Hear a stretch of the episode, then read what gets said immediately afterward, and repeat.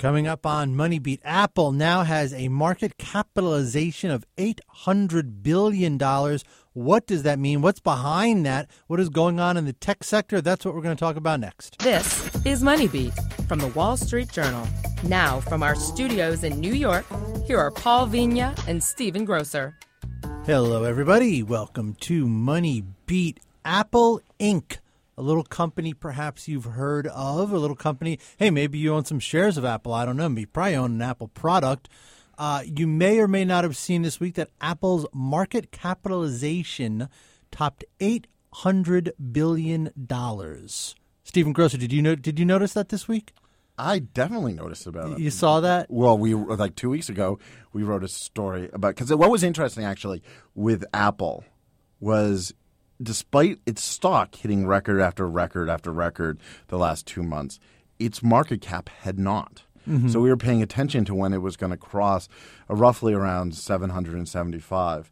And it got close to it last week. And then on Friday, it finally uh, – last Friday, it finally um, set a new record right. uh, for and, market and- cap. So we are – I was very well aware that it was nearing eight hundred. Yes. And and what we want to discuss today is, is what that means, what's going on in the tech sector in general.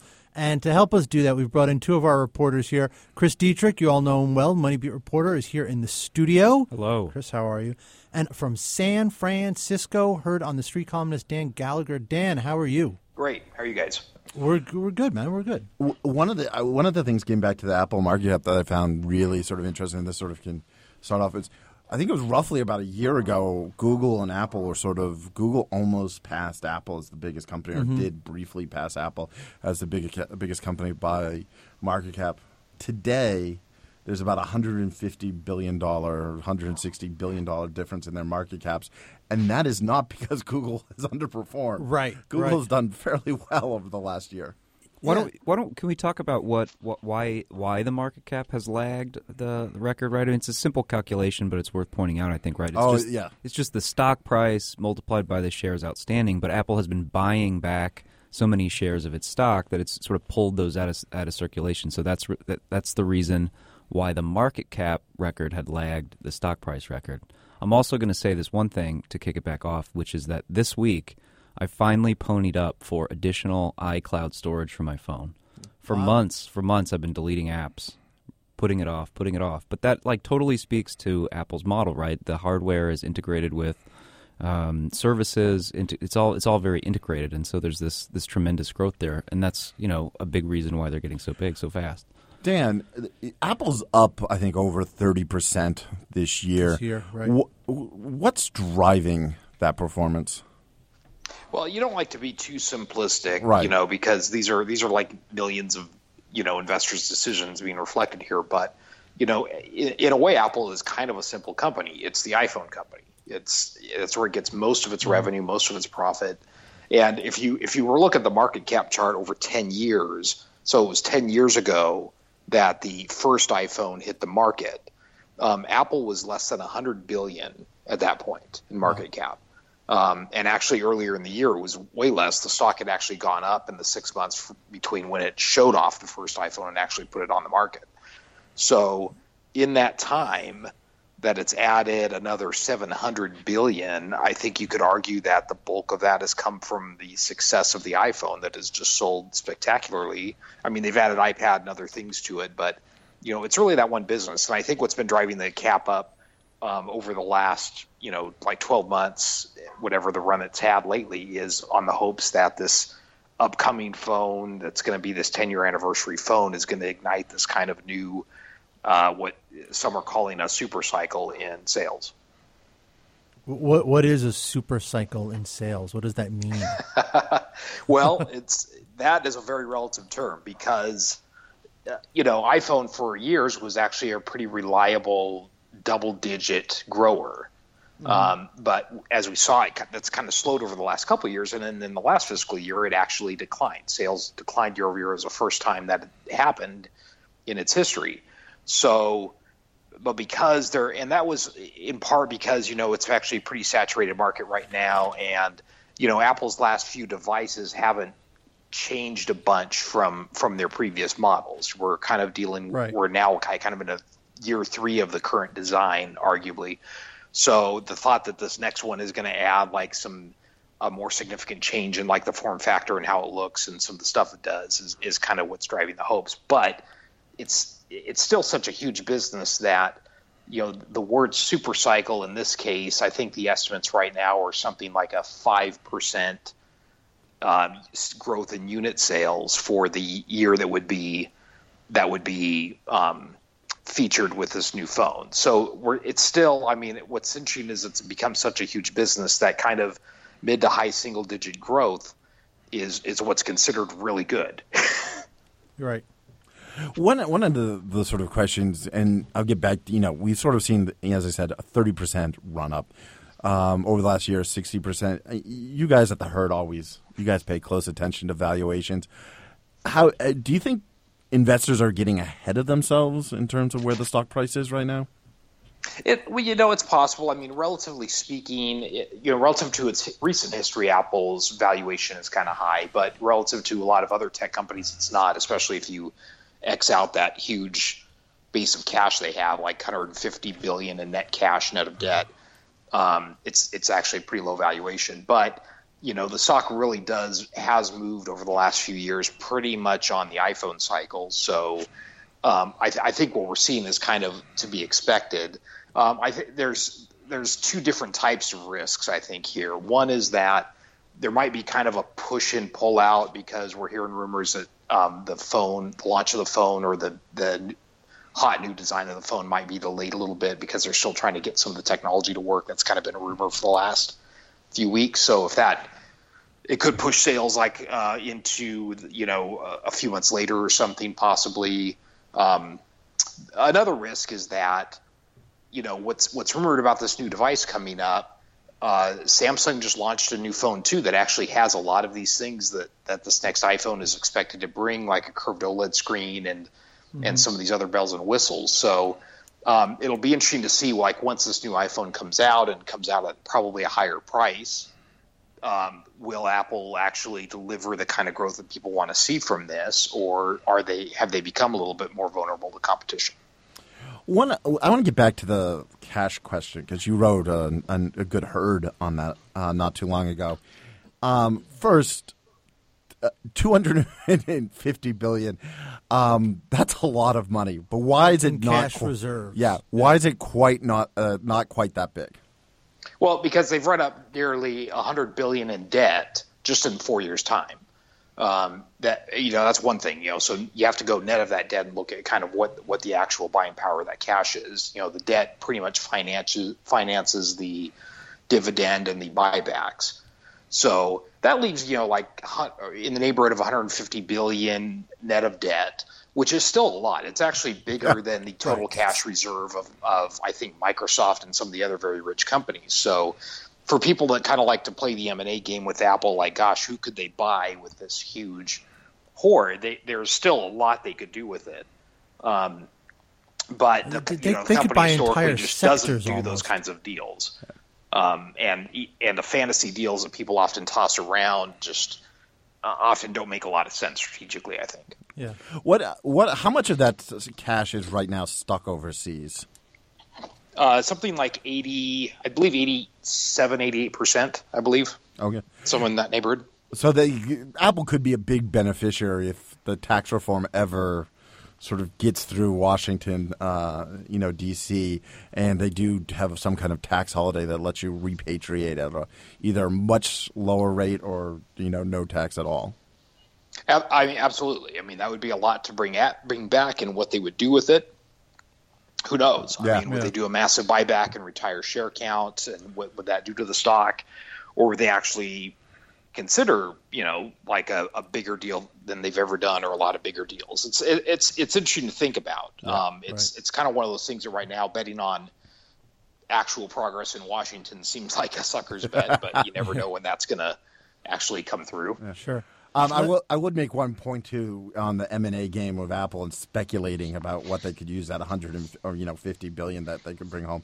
The the biggest deal, and correct me if I'm wrong, Dan, it was about a three billion dollar deal, and was that for um, the the Beats? That was Beats. Yes. Yeah. yeah. All right, let's take and a that, break. And that was, but, uh, you know, that was kind of a, you know, I, th- I think people thought, why are they spending so much money on a company that sells these kind of overpriced headphones or whatever? And um, it, se- it, it, it, it seems they were buying more kind of both the talent and this nascent music service that essentially became Apple Music. Yeah. And Apple Music is actually kind of picking, um, I think they're now they're second to Spotify in paid subscriptions. So it's doing well from that standpoint. Um, yeah, it was a, you know, you could question whether that was a good price to pay for what they got. Um, but because they have so, so much, much, you know, yeah, resources, right. It was one that you could say, well, it really brings no operational risk and doesn't really dent the hoard. So uh, let's see what they do with it. Yeah. yeah. All right. Let's take a break. We'll come back with more, uh, more with Dan Gallagher, Chris Dieterich on the other side, talking about Apple and the tech sector. This message comes from Viking, committed to exploring the world in comfort. Journey through the heart of Europe on an elegant Viking longship with thoughtful service, destination-focused dining, and cultural enrichment on board and on shore. And every Viking voyage is all-inclusive, with no children and no casinos. Discover more at Viking dot com. The Future of Everything podcast from The Wall Street Journal. Coming Friday, May nineteenth.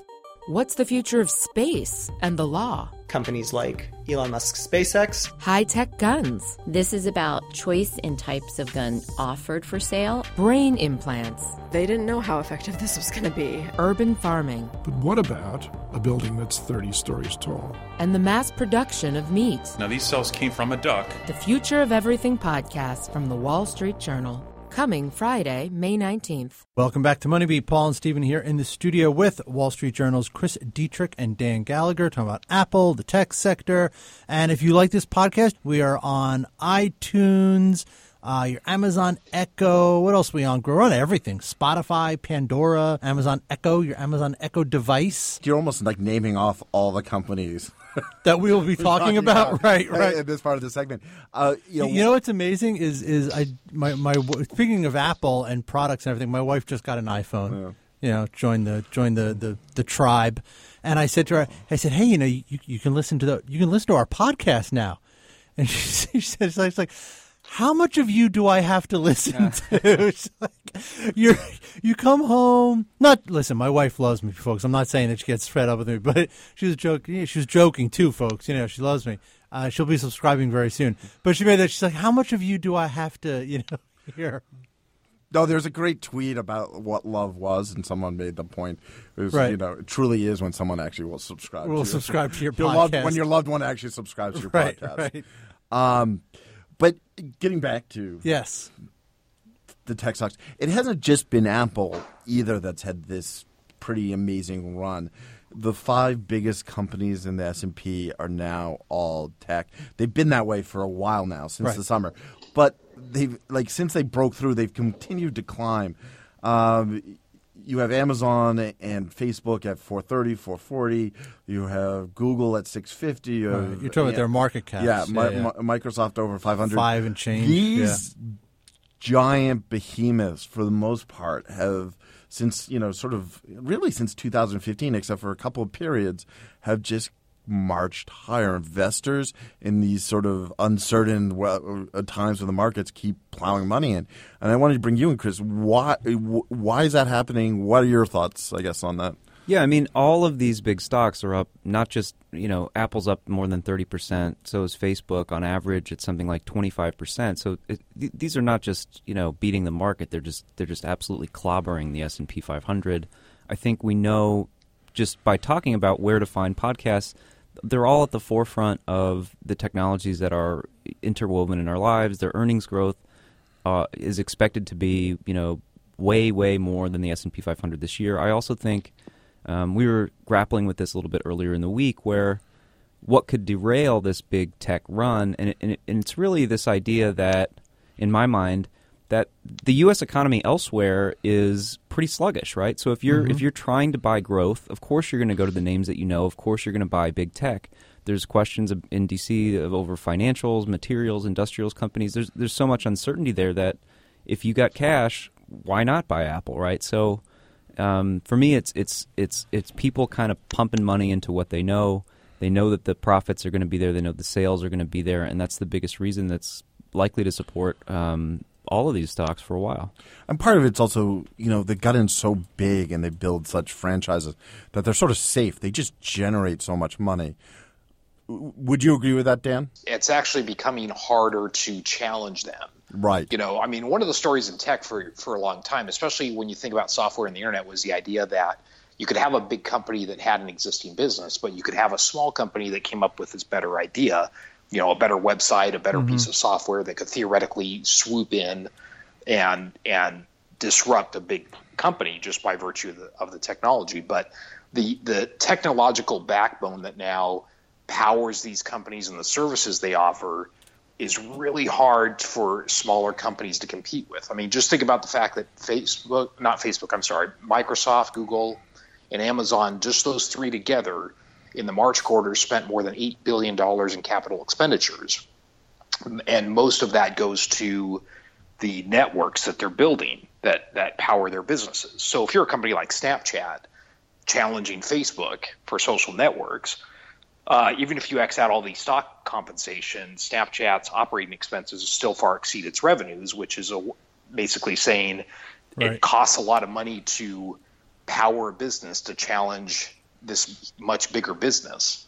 Um, and that's, and that just kind of keeps driving these big companies and feeds their advantage. Right. And, you know, that can end up being a risk in the stock market. Because, I mean, you're talking about a big chunk of the, the, the gains this year are from just these few stocks. And if you increasingly, you know, it, it's, it's just, you know, it's the old Yogi well, Berra line, right? Like, no one, it's, what is it, too crowded? No one goes there anymore because everyone's, like, if if these are the only stocks that are driving the market, that could be a problem. That could reverse on you. Well, besides that, I think there's actually a fundamental problem with what Dan is sort of talking about, which gets to you have, if these smaller and smaller companies, I mean, these big tech companies, right, have so much cash on their balance sheets. They're also buying up these small companies that might challenge them at some point. You know, look at, you know, Facebook did this right before its I P O, but Instagram, for example. Um, and what that's sort of created, you know, is there's a devoid of the small companies that, you know, are hitting the market through I P Os, um, and investors aren't getting a hold of them. And, you know, I bring this up just because Amazon has its anniversary of its I P O on Monday. Mm-hmm. Amazon went, you know, public, and it was worth a couple hundred million dollars. It's now worth four hundred and fifty. You compare that now to like how how the I P O world has sort of evolved. Facebook went public, but went public at a hundred billion, and then it's now worth four hundred. Yeah. The the you know sort of it's it just. I mean, I think it, there's a reason why you're not seeing these small companies, you know, going public. It's competing with these big companies, and also a lot of them just get bought up before they, you know, uh, decide to do an yeah. I P O. And and Amazon's interesting is that of all these companies we're talking about, they are the least profitable. I mean, they they're just they turn the smallest profit, and they spend ridiculous amounts of not ridiculous, but I mean, and and Dan, you can talk to this because this kind of gets into the whole cloud business, right? I mean, all these companies are spending money on building out, you know, sort of the next big thing, and Amazon is spending. Amazon is, is eating the world proverbially, but they're spending a lot of money to do it, and the profits so far aren't, you know, they're not Apple profits by a long shot. They're not, but what they've what they've done in the last couple of years has come way beyond what they were. And yeah, we were talking right. earlier about how Amazon once, you know, you could argue whether it was even a tech company because it got all its business just selling stuff, retail. Right, right. We were talking about that and, off before we started taping, folks. Yeah. So you could make a. So you could. What's funny is that if you think about Amazon, they really became profitable as they became more of a tech company. Right. You know, right, as they've added right. these these cloud services that. You know, yeah, do require a lot of spending, but um, are, dry, are deliver a much higher profit margin than right. anything they saw. Right. Amazon retail. Web Services is a huge business. What's interesting is that they've now had eight straight quarters of profitability, and it's and and they've increased their spending, so it's almost like they're profitable beside themselves. Yeah, yeah. They like they uh, Amazon really likes to take. You know, every every so often they they say, "Oh, we're making a lot of money. Let's let's find yeah. new ways to." to push it out and spend it. I mean, and that's kind of honestly, that's not a new thing for him. No, uh, I think right. Amazon investors have become well accustomed to that by this point. No, I mean, I think I think Amazon investors generally are waiting for this sort of hockey stick. All of a sudden, Amazon, you know, flips a lever and there's a hockey stick sort of rise in profitability. Yeah, and I think if you if you chart their operating income over like the last ten, fifteen years, you actually are starting to see that. Yeah. Um, of course, the question is, is that going to continue, or are they going to decide on some really big new idea that they want to push out um, that that might bring that back down again? I mean, right now the valuation is such that I think investors are expecting that to go more hockey stick. Well, um, and that's that's always a little bit risky with Amazon, just given their history. You know, and I think this gets into gets back to the whole point about like that everyone's crowding into these trades. I don't think Amazon investors really care as long as the stock keeps going up. I mean, they don't care if Amazon turns a profit of seventy-two million dollars or one hundred seventy-two or five hundred seventy-two. As long as the stock goes up, these investors seem pretty happy. And the stock has gone up. All these stocks have gone up, and investors have been pretty happy. So yeah, and and I think what drives the stock up is is the sales growth right now. I mean, yeah. Amazon's a huge business that's still right. delivering, like, growing at double digit rates. And I think when you start, if you start to see that slow, that's when the value proposition changes for for Amazon and for its investors. So I want I wanted to bring Chris in because, you know, one of what's the, one of the big risks I think you you've written about this is the idea that if the economy picks up, this could actually be a risk to some of these tech stocks. I mean, potentially, if you think about it from, and you saw this after the election in November briefly, only for a couple weeks, but it is kind of an interesting little case study where when the broader economy picks up, you'll see things like that, you know, so-called value stocks, things in uh, materials, industrials, things that have been kind of beaten up and lagging the market for a long period of time, suddenly jump higher. And in order to make room, maybe if you're going to buy this, you might you might t- take a little bit of profit in thing like, things like Apple, things like Amazon. Um, so it'll be interesting to see if if, uh, if the economy improves, for one thing, and if, if somehow that's that's sort of the bête noire for, for tech stocks, at least from a high level. Um, we only saw it for a couple of weeks, and it's doesn't seem like much of a threat right now. No. Yeah, like they're, they're they're you know the great safe haven, the great the great hope, and you know if they're not needed, what happens after that? You know, all right, uh, we have to wrap. We have to get out of here, make room for one of our other podcasters, Dan Gallagher. Thank you very much. Appreciate it as always. Pleasure. Talk to you soon. And everyone, oh, sorry, no, no. Steven Grosser. I was just going to say thank you to Dan as well. He knows you appreciate it. No thank you for you, Paul. I know, I know. It's, it's okay. Everyone, thanks for listening. We'll talk to you soon. Follow The Wall Street Journal on your favorite podcast app. Search W S J on Apple Podcasts, iHeartRadio, Spotify, Google Play Music, Stitcher, and any Amazon Alexa device. The Wall Street Journal. Listen ambitiously.